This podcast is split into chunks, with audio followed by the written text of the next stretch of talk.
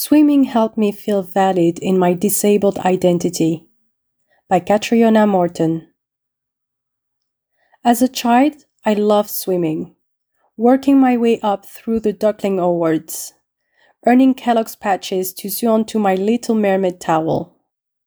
I remember the echoes of the weekly school swimming lessons, the comfort in feeling my body thud to the bottom of the stillness as I expelled all the air out of my lungs. Incidentally, I'm terrified of swimming in the ocean. But bring me to any pool or lake, and I rush myself through the water in glee. During my time at university, I would swim once a week at its hospital pool. Struggling at the time with complex PTSD and depression, I found solace in the rhythm and clarity I gained there. But then, when my physical pain got worse, I had to stop. In January 2021, after a decade of mysterious symptoms, including pain and fatigue, I was diagnosed with connective tissue disorder called hypermobility spectrum disorder, HSD. Upon diagnosis, a concoction of relief and fear consumed me. How could I accept that this was a condition I would live with forever? How could I cope with the ongoing pain? Would I finally accept that I was worthy of relief? Alongside medical prescriptions, I was prescribed swimming. My long time and long lost love, it turned out, could return to help me. Swimming is often prescribed to those with my condition, and other similar conditions linked with chronic pain for its low impact and core strengthening effect.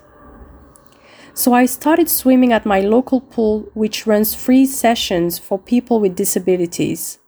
I finally took the plunge and signed up in a step toward accepting two things that I'm disabled and that it's okay to accept help.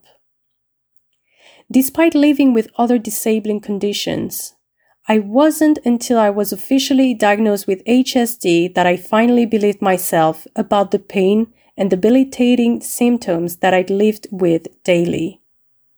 Of course, internalized ableism and the fear that people will think that I'm not really disabled still seep into my mind. Yet, allowing myself to access this space created for disabled people helped me feel valid in my own identity and body. The first time I went to one of the sessions, I was nervous. Would people look at me? Would they think I was faking it? When I arrived, it was quiet, and I felt instantly safe. People took their time and smiled at one another as we clambered in to float ourselves into the warmth. I slipped into the water, slowly at first, and then all at once. I felt the warm wet clothes over my skin, my body suspended in weightlessness. I pushed off from the tide walls and glided through the chlorine blue. My muscles groaned with relief, my joints graciously supported by the molecules of the water. I took my time and focused on the joy of my body moving and healing. I felt safe in the company of other people, slowing down and taking that time in the pool. Rather than the speed segregated lanes and the pressure to swim faster than the person behind you, common in most public swimming pools. This pool was now open and calm. Children laughed, whilst other adults stretched and smiled. I swam length slowly opening up my arms in the breaststroke and kicking my legs in the backstroke. I could feel the movement of my muscles, felt my body strengthen each time I returned to the water.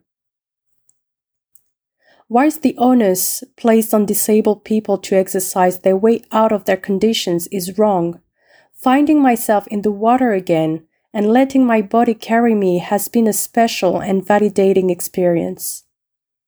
Everything I worry about clears away with a crystalline clarity, and I feel my pain recede, giving me respite in the healing waters.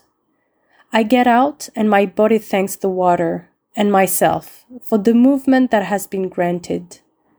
I walk home, my ears still carrying water, and feel suffer. There's a certain warm sleepiness distinct to post swimming, and I go home to take a nap, dreaming of when I'll get to meet my long-time love again.